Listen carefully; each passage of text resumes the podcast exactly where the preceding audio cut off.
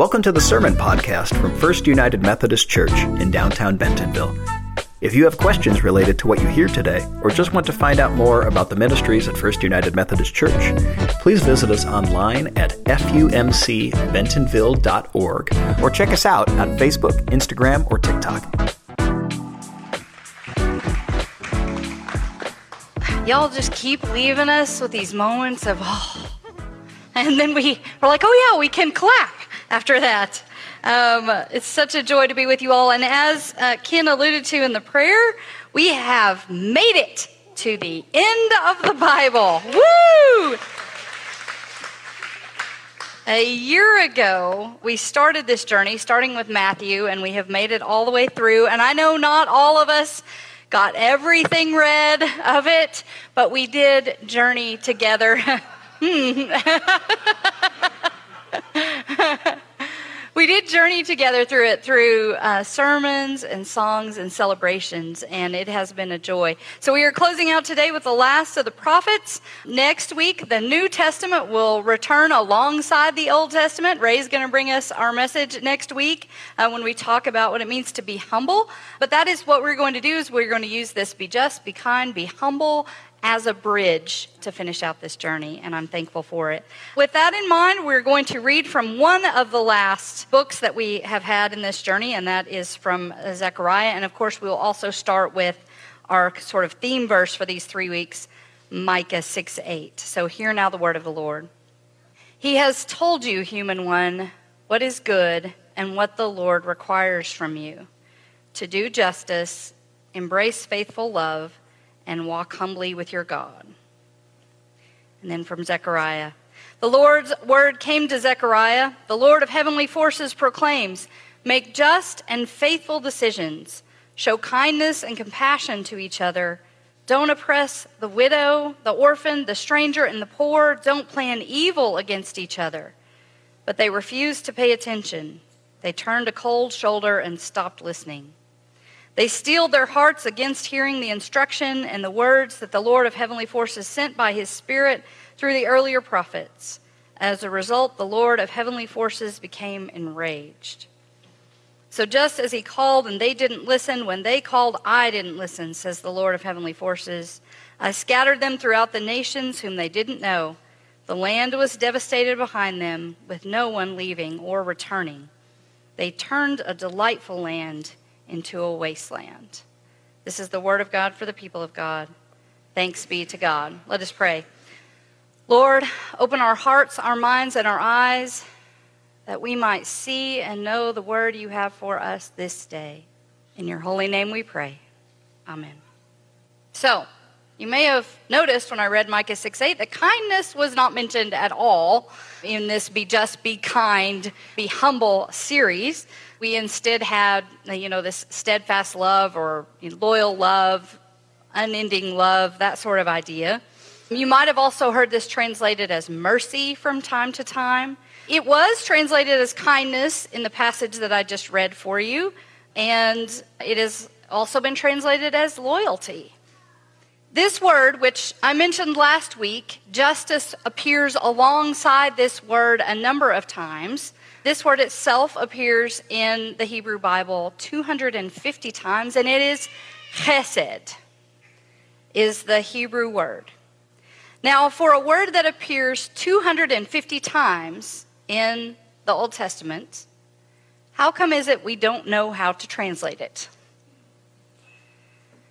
You would think a word that important, we would figure this out. Well, part of it is there is always something lost in translation. There are some concepts that are difficult to capture when you go from one language to another, and this is certainly one of those. But maybe we are bad at translating chesed because we are bad at chesed. Maybe that's the problem. And certainly it's not something unique to us. Zechariah points out that it was the fact that we could not practice this that caused the whole exile. It is why Judah was overrun, because they couldn't care. They failed at caring for one another. They failed at caring for the widow, for the orphan, for the stranger, for the poor. They chose instead to inflict evil And as a result, they turned a delightful land into a wasteland. When we, as English translators, have come at this word and have this variety of ways of choosing which word to put in, translators tend to choose to translate the word differently if it's applied to us versus if it is applied to God. If it is applied to God, it is almost always translated as steadfast love. It is rarely translated that way for us. And I think it is the translator's recognition that we are terrible at steadfast love. Maybe we can pull off kindness. Maybe we can pull off mercy. But steadfast love, not a chance. But that's our translators. That is the decision that humans are making. Is it what God wishes for us? I don't think so.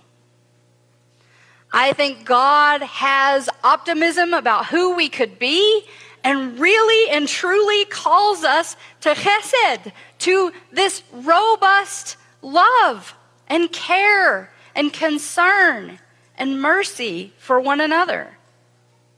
If we're going to do that, I think we need a deeper understanding of the words that we choose to translate chesed into. So I think when, for one thing, we need a deeper understanding of kindness. If it's just being nice one day, everybody can manage that from time to time. But kindness should be a state of being, not a moment in your day. Kindness should be who you are, not what you do. I have a friend who says we really need in this culture a much deeper understanding of kindness because he says the kindest people that I have ever known have been through some very hard things. They have been through some deep and profound struggles. And they know what it's like to be a recipient of meanness. And they have chosen not to answer that meanness in kind, but to answer instead with kindness. There is a wonderful book if you've never read it, and I wish I knew exactly how to pronounce the author's name. It's Charlie Maxey or Makesy. It's called The Boy, the Mole, the Fox, and the Horse. It's great, isn't it? It's wonderful. It's absolutely a beautiful book. But right about in the middle, the horse talks about kindness, and he says, Nothing beats kindness, said the horse. It sits quietly beyond all things. That is a state of being kind and steadfast through everything. Now, that brings us to this idea of steadfast love. What is steadfast love? There's all kinds of ways to understand love. Love's another one of those words that we have trouble translating because it has so much that it can encompass. But when you put steadfast in front of it, steadfast love is unwavering. It is singularly focused. It is unshakable. It is instinctual. To get to that kind of depth, that depth of love and that depth of kindness, we need a culture of chesed because culture cannot be shaken off. You can add cultures to you, but your culture, how you are shaped, who you are created to be, stays with you on some level your entire life. And so we need this culture of chesed. And Zechariah is trying to help the people of Yehud, which is, he is writing in a time, he is speaking in a time when they have come back from the exile and they are rebuilding the temple. And he recognizes that this is a crucial moment in their history because whoever they choose to be in this moment as they are rebuilding will be foundational to how they are from here on out. And he is desperately saying, let us not make the mistakes that led to our destruction. Let us choose kindness. Let us let it be part of who we are. And he has the perfect time to do that because this culture is being rebuilt. We have before us the same time.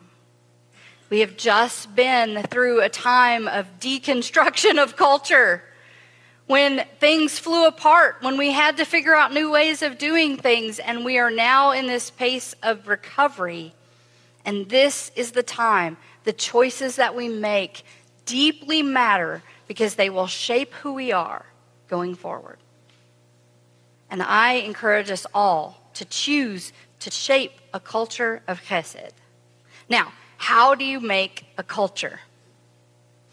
There are four things that you can do to make a culture. And the very first one is to study it, to study the culture, to sink yourself in, which is why we have been studying the Bible. We have sunk ourselves in for a year into what God's culture looks like. And I want to share some reflections from some of the folks that, that went through this journey. Um, is, is this the first time that you all have read through the Bible? In its entirety, For sure. yes. There were chapters um, I hate to admit, probably didn't know all the names of the Old Testament, so some of those have been like, well, huh. But then, like small books like Jonah, you heard of all your life, you know, so it's been interesting for sure. It caused me to have a deeper relationship with the Lord and with a lot of people that I have dealings with every day in my little circle of influence. So I'm, I'm very grateful and thankful, and I hope to continue with another class. I think that speaks to the power of this book. That so many of us can find so many different meanings and ways of connecting with it, and then we can use those meanings and places of connection to connect with others. And that's that sort of societal perspective of religion, of finding meaning and purpose and connection and sort of speaking the same language from the human condition perspective, and then the individual goals of you know your own spirituality, your faith, you know, and how those you know are so intertwined. Uh, and if you can, um, like you say, use that to to understand other people, um, I think that's hugely transformative. It's heartbreaking that this book is so often used to divide us. Yes, yes. Instead of bridging. Right. When when we have experienced it together, it has brought us much, much closer. It's just been a true learning experience from each one that uh, adds to the class, and um, I think it's wonderful for each one to add their perspective. What was a favorite thing you learned? How much God loves me. He loves me unconditionally. I am fearfully and wonderfully made. And all those insecurities that I've had throughout my life, it just made me feel so loved. Um, what do you think will be the best part of having made this journey now that we're, we're at the end? I think for me, understanding the difference between the Old Testament and the New Testament and the impact that Christ had on uh, faith and love, uh, it's like a revolution. It's been, uh, it came to us at just the right time.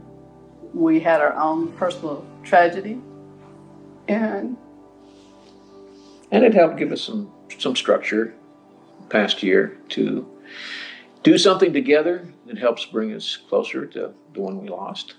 And uh, we've really uh, enjoyed it. it renewed our faith Mhm. and gave us hope. To study it, for it to shape you, makes a difference. The other thing that we have to do to create this culture is to instill it, and that starts with our kids. Our kids have to know a world of kindness. Um, and if they do, that will be their foundational language.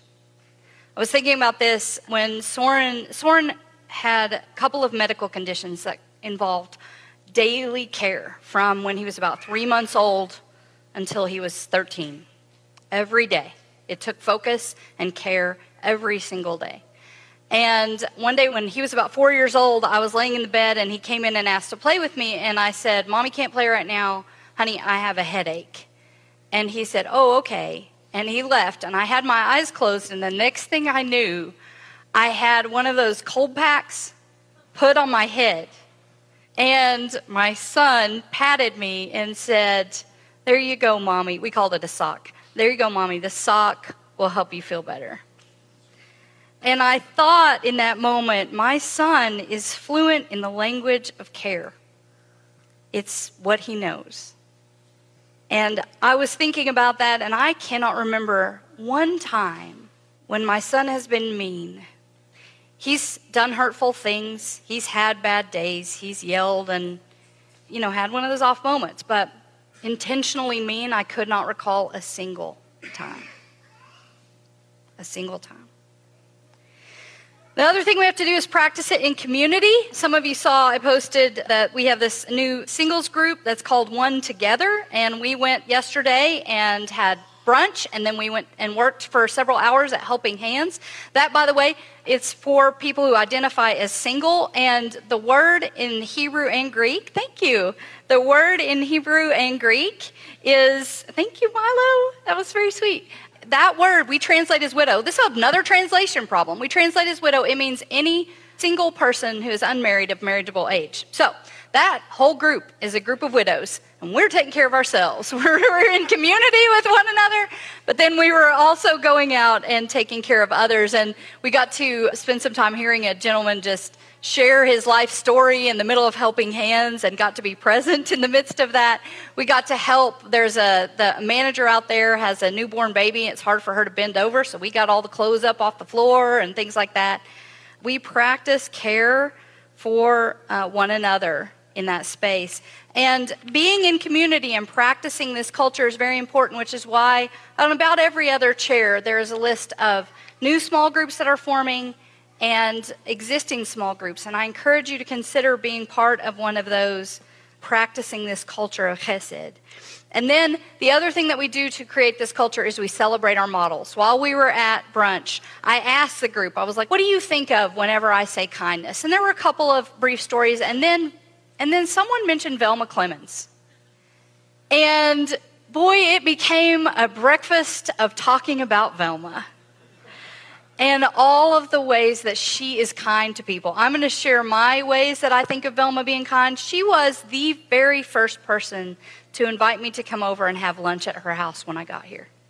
And she made me this lovely little lunch, and she also gave me one of those things for your head, which recalled my, my son's action. But the other thing that I love about Velma is that whenever she hears about someone in need, she sends me an email in all caps with about 40 exclamation points. We have to take care of this person. I'm like, okay, Velma, I'm on it. she has, from the stories that were shared there, I can confidently say that she has lived a life of chesed. And she models that for all of us and does it with vivacity and sweetness and humor all at once. This is how we make a culture study it, instill it, practice it, and celebrate it. That is what we are called to in this moment to create this culture.